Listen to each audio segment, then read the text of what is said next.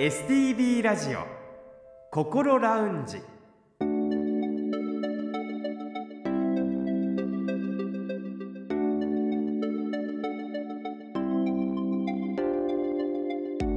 おはようございます。北本孝夫です。この時間は本人でもさらに家族でもなかなか分かりにくい心の悩みについて一緒に考えていく番組心ラウンジをお送りします。心の悩みは本当に人それぞれだと思いますが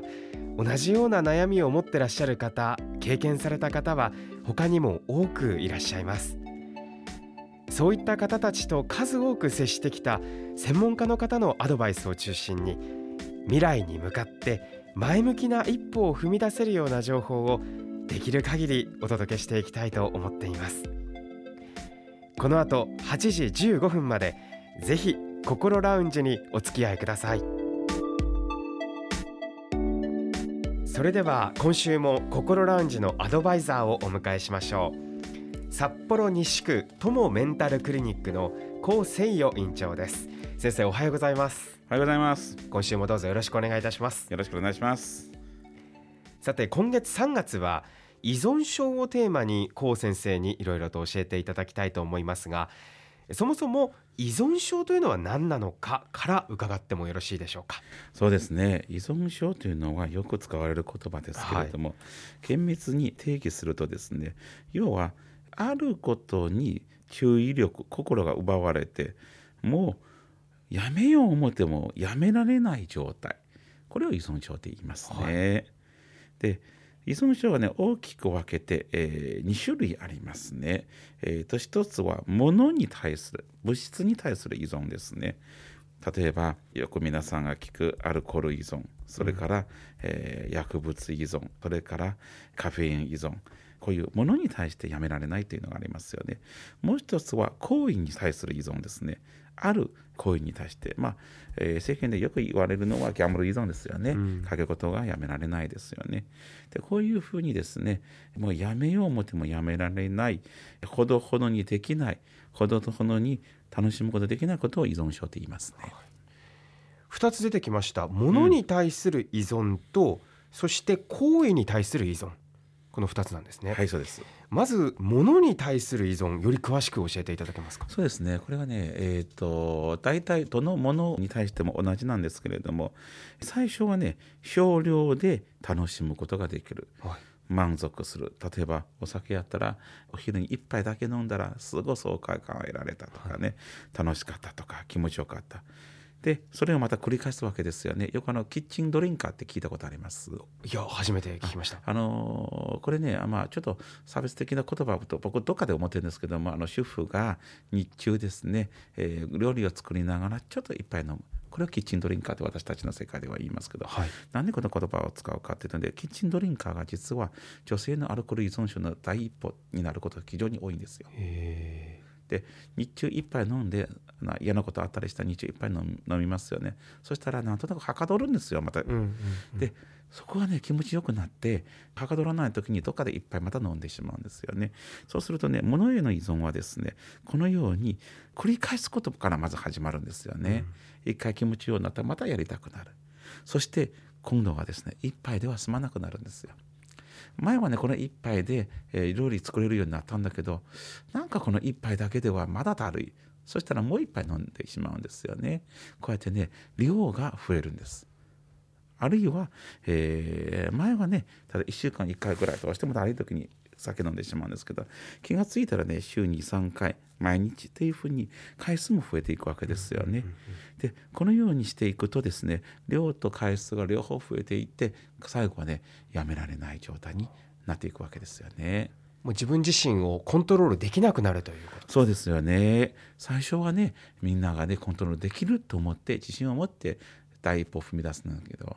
やっぱり下り坂に差し掛かるともう止まらなくなることが非常に多いですね。物に対する依存をまずお話しいただきましたがはい、続いては行為に対する依存。これプロセスへの依存とも言われているそうなんですがはい、これはどういったものですか？そうですね。行為もプロセスも言ってることは同じですけれども、はい。あることをやるとやっぱり快感を覚えるわけですよね。で快感を覚えるわけなのでまたやりたくなるですよ。その同じ快感を得ようとする。でちょっと難しいことを今話しましたけど分かりやすいのはですねギャンブル。それから今特に多いですけれどもゲーム。特に近年はですねスマホゲームですね。にやはりハマってしまう人が非常に多いですよね。でこれもねあのさっきあの物に対する依存って言いましたけども繰り返すということはありますよね。だからまあまたやってしまうわけですよね。えーよくあのビギナーズラックという言葉がありますけど最初買ったらその快感がアドレナリンがバーッと出てきてそれ楽しいわけですよね。そうするとまた行ってしまうんですよ。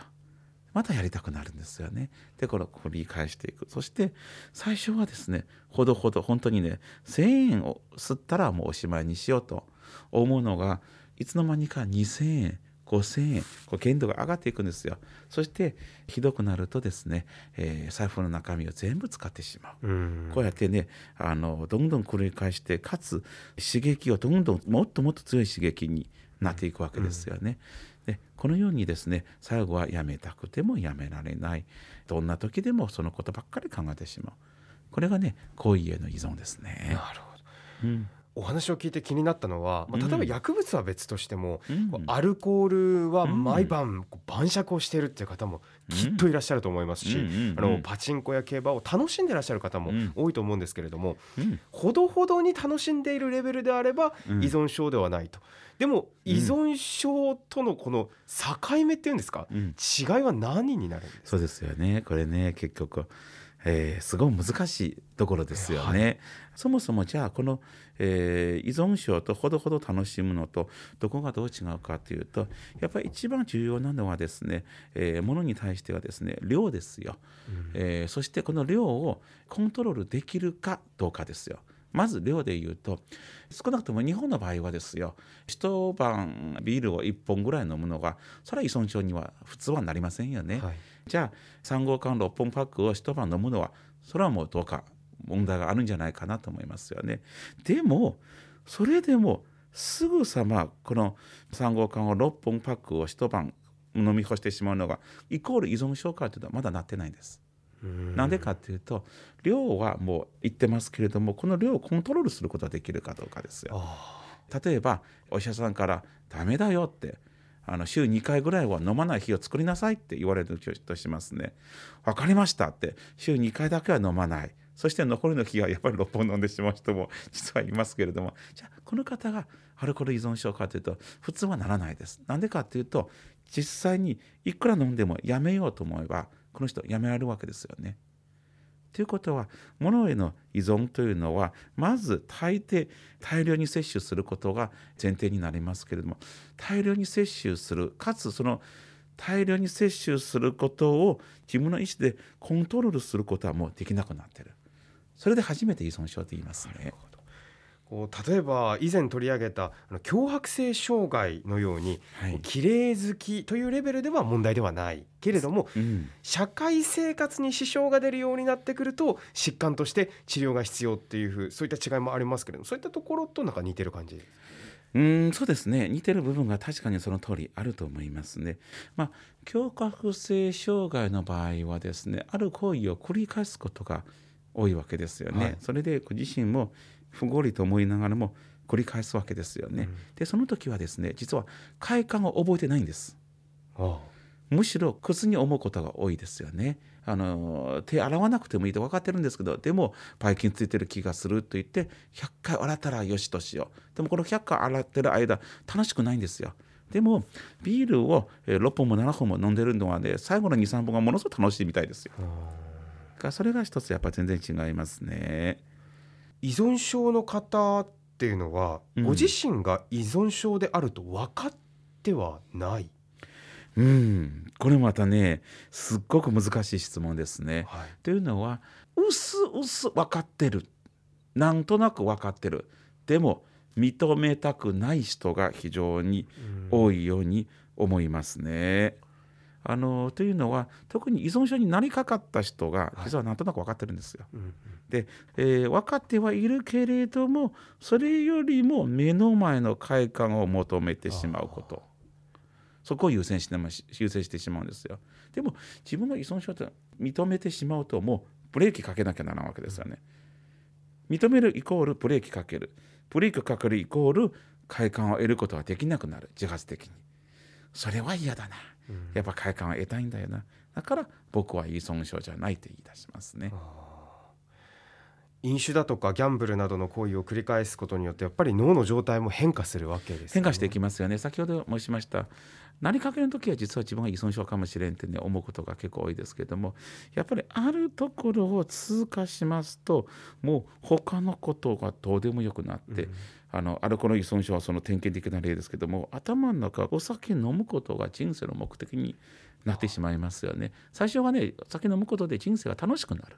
しかしいつの間にかあの人生の目的になってしまうんですよね。もう本当に朝から晩までどんだけあんたこのままだと肝臓悪くなるよって言われてもどんだけ金がなくなってもう借金しないと飲めないようになってもやっぱりお酒のために何でもしてしまうんですよね。ご家族のこととか仕事のことなども考えられなくなってしまうってこと、はい、そうなんですよね。そのような事例をたくさん見てきましたね。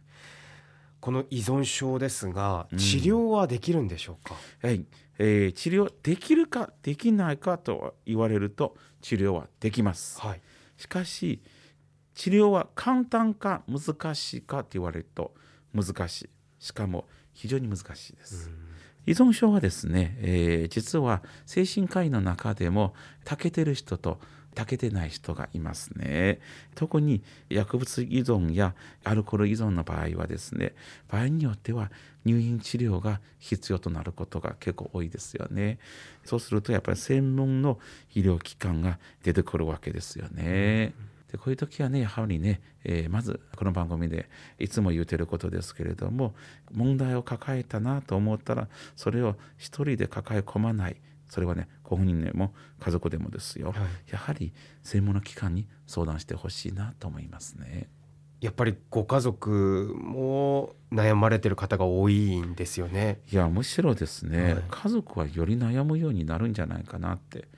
えー、依存症の方が大抵家族の一員として生きてるわけですよね、はい、そうすると1人おったらその周りに2人か3人がものすごく悩みますよでそこをねまたねあの恥ずかしいから誰にも言えないっていうことがね結構多いですよね。恥ずかしいっていう気持ちになってそうなんですよあのこれね依存症の治療にちっとも実は役に立たないむしろ逆効果ではありますけれども家族さんがフォローしてしまうことが多いんですよ。例えばの話ですね。酒飲みすぎて仕事行けなくなるとしますよね。次の日。ベロンベロンな状態で。本人起きようともしない。そうすると家族は仮に電話して、はい、えー、うちの主人が実は昨日ちょっとお腹壊してしまって、うん、今日は欠勤させてくださいって。嘘代わりにつくわけですよね、はい、そしてギャンブル依存の場合はね往々にしてね数十万大きい時は数百万の借金を抱えることになりますよね。でその場合はですね、えー、親御さんだったり配偶者だったりしてですね代わりに返済してしまうんですよ。頑張って返してしまうそしてもう二度としないでねって約束してねって本人に言うて約束してもらって返すことなんですけれども実はこれはですねやはり本人のためにならないことが多いです。これについてはね今後の番組の中でゆっくりまたお話ししたいと思いますけれども。